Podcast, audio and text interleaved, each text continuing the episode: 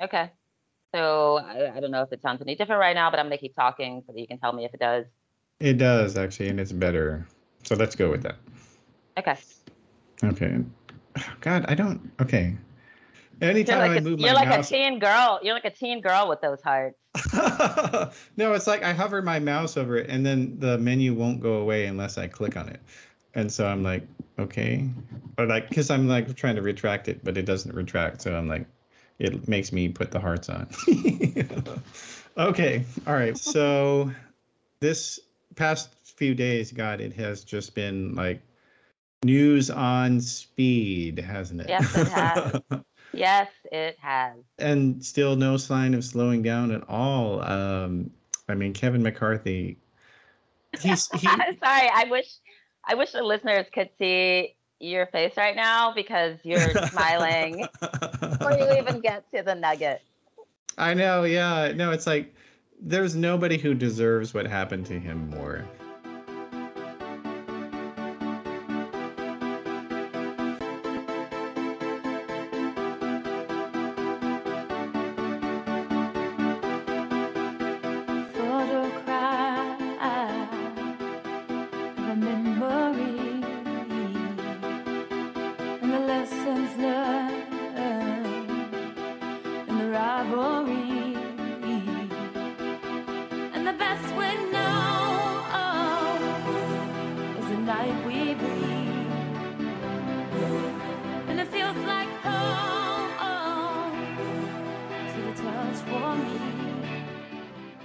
And there's also no one who could not have seen this coming. I mean, it's... Oh, yeah. Yeah, not sure how he thought this was all going to turn out, but the spoiler alerts were there. Oh, yeah, from the beginning. Even before he got it.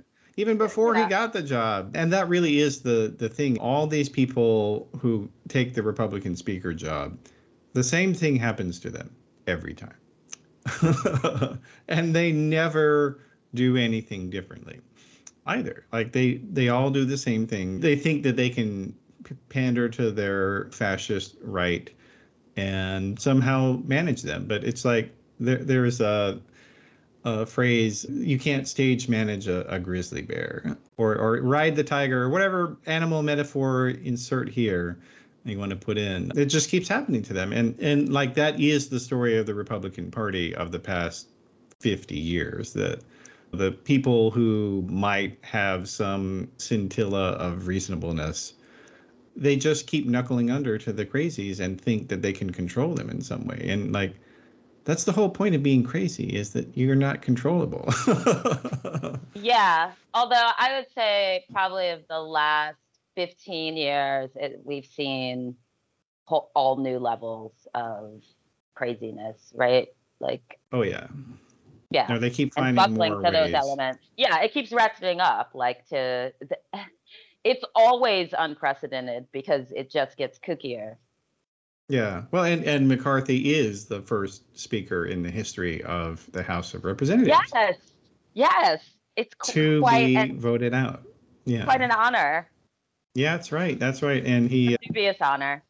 Yeah, and I ran the numbers. So depending on how you calculate a Scaramucci, whether it's 11 days or 10 days, it looks like Kevin McCarthy served for 24.5 Scaramucci's as Speaker of the House. I did also see him compared to the Liz Truss lettuce. Oh, yeah. Huh? That was a good one, too. Yeah. Yeah, and nothing has been resolved at all by getting rid of him. Like, that's so Republican. Well, I love that there's actually Republicans promoting the idea that Donald Trump should be the next speaker. Oh, yeah. And they don't believe that for 1 second. No, but they'd love, I mean, the dick riding is just never good. You would think that there'd be chafing for them, but no. Yeah. Well, no, like, and that's the thing. What a bunch of pick-me's. Such a bunch of pick-me's. It's pathetic. Yeah, well, see, I think that they're trying to leverage him when they do that. That's why they're doing it. It's not that they know that it's not serious in any way, shape, or form. No, but it does help them stay on his good side. Oh, absolutely. I mean, it's favor with him. It and the base. To, yeah, I mean, there it's theater. It's grandstanding. It's nonsense. But you know, it's dick riding to an end, a sort of self-interested political career end. That it really is pathetic to watch. It is, and like it showed that basically the purpose of being a Republican politician is to try to get a Newsmax or Fox News hosting gig. Like, right, yeah. It isn't to actually make change in government or to force, because basically they've all but given up using Congress to pass laws. Right. And have basically said, well, look, we took over the judiciary, so we'll just shove everything through the courts and we'll do it that way. And then we can put on a show for the fans in Congress and on social media, and that will be good. And they never get called on it by the mainstream media, ever. Like, they really don't. I mean, this is not a political party. This is entertainment, a very strange and dangerous entertainment company. That's what we have here, right? With a little corollary of a law firm for Donald Trump in their congressional investigations. Like, it's a total disgrace, and yet the national press they feel compelled to cover it as if it's serious. Yeah. Yeah, and to give it legitimacy by covering it as if it's not a huge farce that they're all in on. A joke that they are well aware of. And I think it does such a massive disservice. I mean, it aids and abets in the further destruction of democracy. I really believe that. Yeah, and another instance of that I thought was really disgraceful was that this whole idea of, oh, well, Democrats should have saved Kevin McCarthy. Oh, yeah. Yeah, that was a good one. Yeah, I mean, it's just so stupid. Like, he literally offered them nothing. And then betrayed them multiple times. So it's like, why the hell would they have saved him? What would it have accomplished for them? And then as a parting shot on his way out the door, accused Democrats of playing fast and loose with January 6th. I mean, if you ever had a moment where you thought you felt an inkling of pity for Kevin McCarthy, don't. It was a reminder that you should not. That's right. There are no good ones, as somebody tells me. I was just gonna there are no good ones. Just gonna say that. Oh, okay. I stole your line. Yeah, no, it's true. And but that's the thing. Like, if you as a reporter are not telling the truth about politics, with you're not just complicit in it, you're part of it. Yeah, you're part of the plan if you are not telling the truth about it. And it's not, I think journalists don't like lefty commentators like us to say that to them. I get that feeling. I think that, aside from the fact that a lot of journalists are well aware that and I'm talking about sort of bigger mainstream media figures, are well aware that they get accused roundly by right-wingers of being East Coastal liberals, and they're aware of that and sort of insecure about that. And also they think in terms of maintaining some kind of neutrality that they have to cover these things as if they aren't farcical displays. And yeah, but if we had newsrooms that looked different, I'm certain that it would be covered differently. If it came at, I think if there were real consequences for treating this as reality, and not as, or for treating this, for not recognizing this as the theater that it is, I think if people in newsrooms generally maybe felt like there were greater consequences for them at the end by playing along, they wouldn't do this. Or if they understood that neutrality is not sitting on the sidelines and not telling the truth, that's not the same as being neutral. And I just think it's also a consequence of who our media is, overwhelmingly. Yeah, I generally agree with that.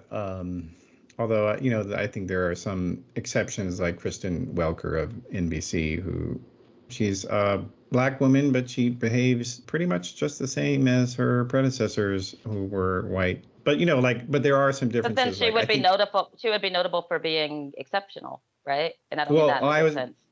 But I was going to say, like, there is, like, somebody who does strike me as having a better grasp of how to cover and talk about this stuff is Abby Phillip at CNN, yeah, who I think does a much better job than a lot of their other people at just saying, look, we don't have to pretend that this is normal. Yeah, they hate her on the right, too. Yeah, I mean, I've seen that her coverage of, like, particularly, I remember she was getting a lot of hate and subtweeting right after the affirmative action ruling because of the way she conducted some of the interviews. I mean, they really, and this was her, I mean, it wasn't as if, like, if I considered her on her best behavior, she maintained total decorum and all that, but it just, she didn't give them the kind of bullshit deference that I think unearned deference that they are used to. Yeah, that they feel entitled to, not just used to. But yeah, so, but I guess speaking of entitled people, there is... Moving right along.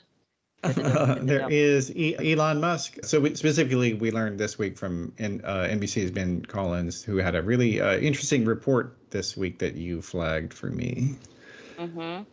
So I'm just going to read the opening paragraph because it just sets up the whole thing. On the day that public records revealed that Elon Musk had become Twitter's biggest shareholder, an unknown sender texted the billionaire and recommended an article imploring him to acquire the social network outright. And then the article goes on to describe what this piece that Elon Musk was sent said.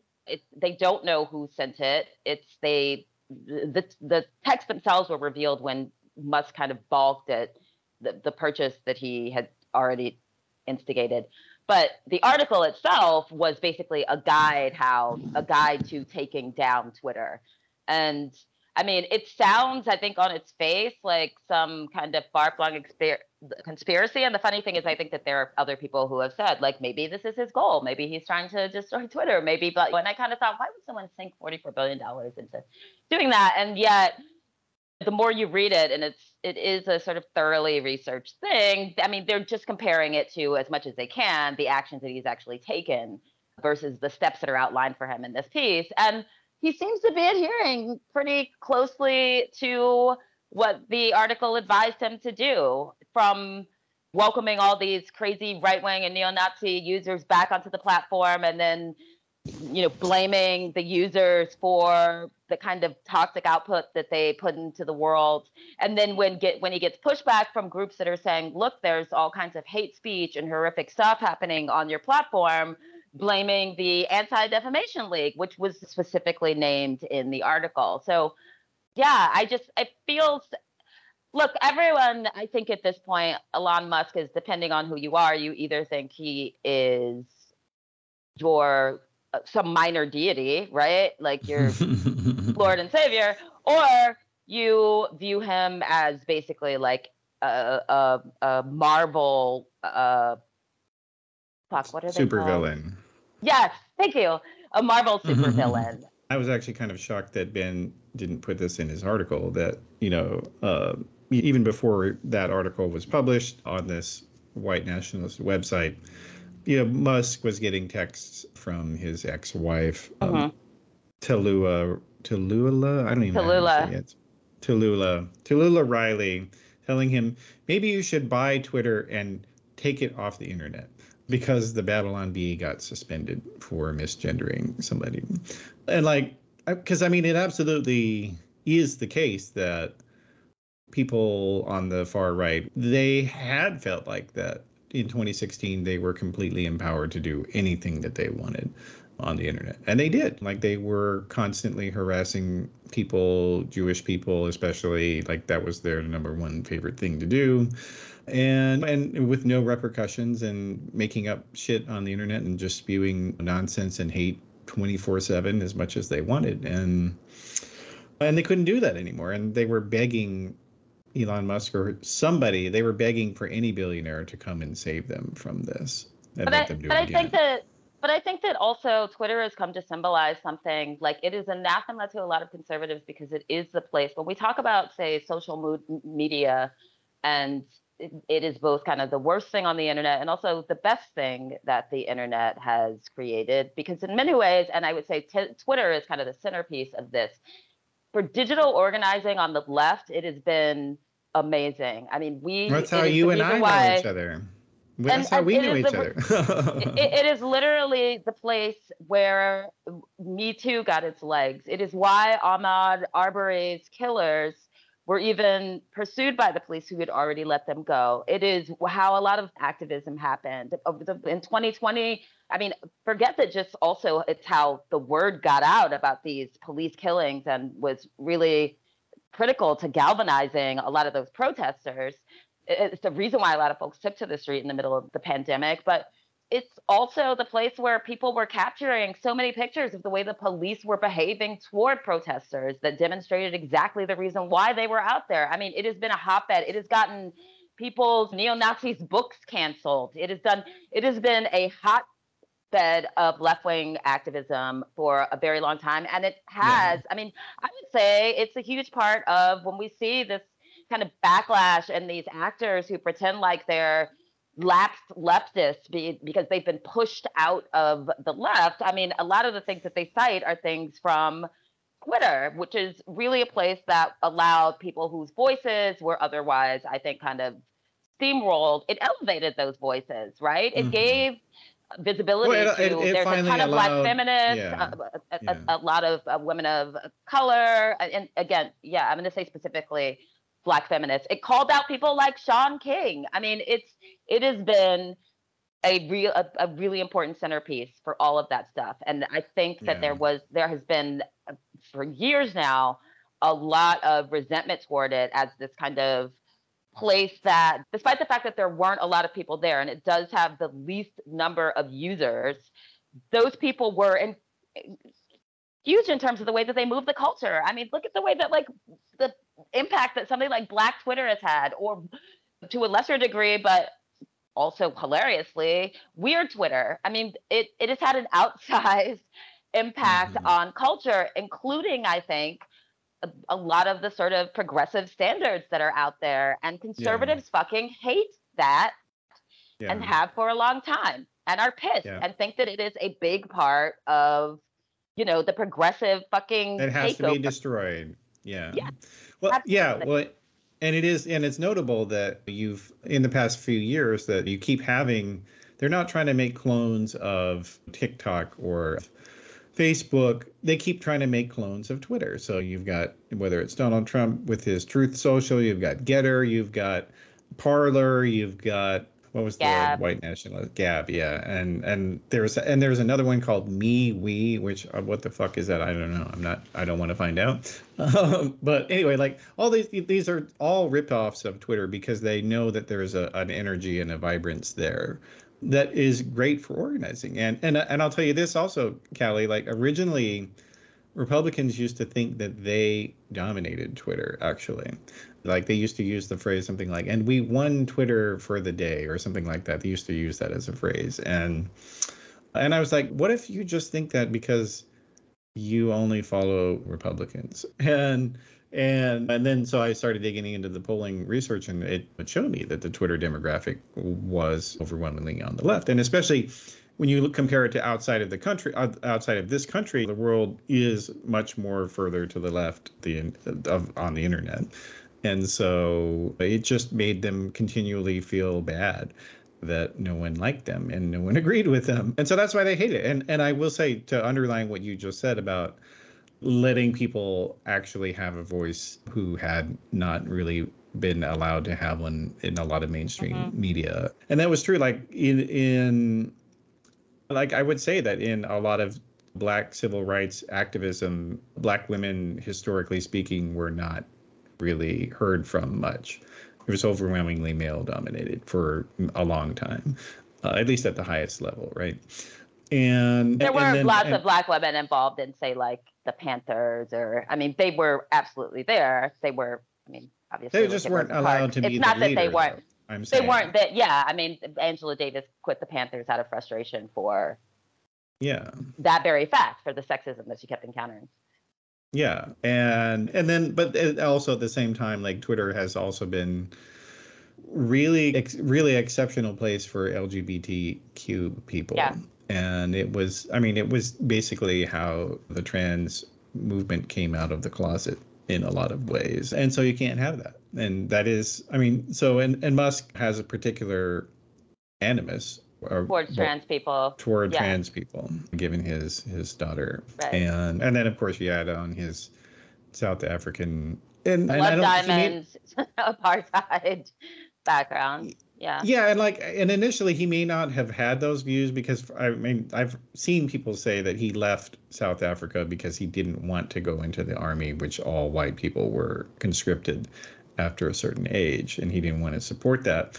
But I think in any case, he's been around enough more South Africans like David Sachs and Peter Thiel, both who are extremely far right Republican, post-libertarian fascist, basically, I would say. So whatever lefter inclinations he may or may not have had in the beginning, I think they have pretty much been expunged in his personality entirely at this point. Yeah. And like, and the other thing about him and what he did with Twitter, though, is that people on the left, we have to realize that we're actually seeing a capital strike right now in our economy. And like you see that with Saudi Arabia, they hate Joe Biden and they love Donald Trump. They literally bribed Jared Kushner $2 billion while he was in the White House. So fuck all that Hunter Biden shit. I don't want to hear a piece of that until you go and investigate Jared Kushner. But yeah, like they love Donald Trump and they are trying to stop oil production to harm Joe Biden. Like, I think that is obvious, but we never talk about that in this country. Why the fuck do we not talk about this stuff? And like all this inflation stuff and raising prices, like if they were supportive of Joe Biden, do you think that these billionaires would be doing stuff like this? I don't think they would. I don't think they would. No, I don't think they would either. But yeah, it's the dark sort of sinister motivations behind destroying what is arguably the most culturally influential digital town square in our modern life, and then blaming the Jews on its way down. I mean, really, seriously, yeah. That's some super dark shit. It is. Yeah. Well, and actually on my Theory of Change podcast, I'm recording a series right now about right-wing oligarchs and their very strange and disturbing ideas. So you have done a nice promo for me there. Thank you, Connie. I do what I can. I think that one of the things that Elon Musk did immediately was beg, not only let Donald Trump back on, but kind of beg him to come back, right? Which was... Yeah, well, he literally... He posted that meme. You remember that? He posted that... This meme of a woman in a Catholic schoolgirl clothing with her butt to the camera. It was a cartoon and a Twitter logo on her vaginal area. And then Donald Trump was this man who was trying to resist her. Do you remember that? Oh, my God. Yeah. Vaguely. I think that the brain purges what it needs to purge. But I bring that up because it seems like there are lots of people who we maybe didn't know were such avid fans of Trump before. And yesterday, a video began circulating of the rapper Sexyy Red talking about how much she loves Trump. And initially she starts off, I mean, it's awful from start to finish. It's like, oh, great. Like, I love when there's yet another person who they've just killed it for me. But it's like, wow, I never loved your music, but I at least enjoyed your sort of general personage. Like, now you've stolen that from me. She starts off kind of saying, we're glad that she was out there. I was glad she was out there, yeah. So Sexyy Red is on Theo Von's. The clip is taken from Sexyy Red's appearance on Theo Von's radio this past show. Weekend, yeah. Yeah, and it was just super disheartening. Do you think more people are going to support Trump now in the hood like or Trump. No? Yeah, they support him in the hood. Because at first, I don't think people was with him like they thought he was racist, saying little shit and, you know, against women. But once he started getting black people out of jail and giving people their free money, oh, baby, we love Trump. We need him back in office. Yeah, that a little bit of free money goes a long way. We need him back. Because, baby, them checks. Yeah. Oh, yes, them stimulus checks, Trump, we miss you. That's like whoa Vicky. She's always talking about Trump. You see her ever? I like Trump. No, I ain't never seen whoa Vicky. She's funny. I love Trump, though. He's funny to me. Like, I used to watch his interviews, like him talking to people. He used to be calling people fat. Yeah. He's bold. Wow. He's funny. Like, we need people like him. It sucks to hear her say that Donald Trump was funny and go on about him like he's kind of this like innocuous jokester, right? Like those jokes aren't like weaponized against every sort of vulnerable person in the country. But then at the end, she says she wants him back in office. I miss him because of the stimulus checks. And she said it as a plural when like, no, there was one check and he didn't want to do it. And then she talks about on behalf, she says, in the hood, we love him. Which I think, I mean, aside from the fact that on its face, it's an incredibly disappointing statement from her to me. It's also, I hate the fact that there are so many white Republicans who absolutely would bathe in that. I mean, that's the idea that they've been putting out, is that black people living in the hood love Trump and they see themselves in him. And she's pushing that idea. And I'm sorry, black people generally are not supportive of Trump. I don't give a fuck how much they push that line. I don't care if there's been a slight uptick in the number of black folks who support him. It is not generally representative. I don't care what aspects of the black community you're speaking to. And it's a many-faceted community. It's obviously not a monolith. But what I can tell you is, in the interest of self-preservation, most people don't support Trump. But to get back to Sexyy Red, because I digress, it's a bummer. Mm-hmm. It's a huge you were going to write, and you were telling me you were going to write an article about her, Callie. She dashed your hopes. was super excited about this piece that I wanted to do because I thought that she wears her glasses.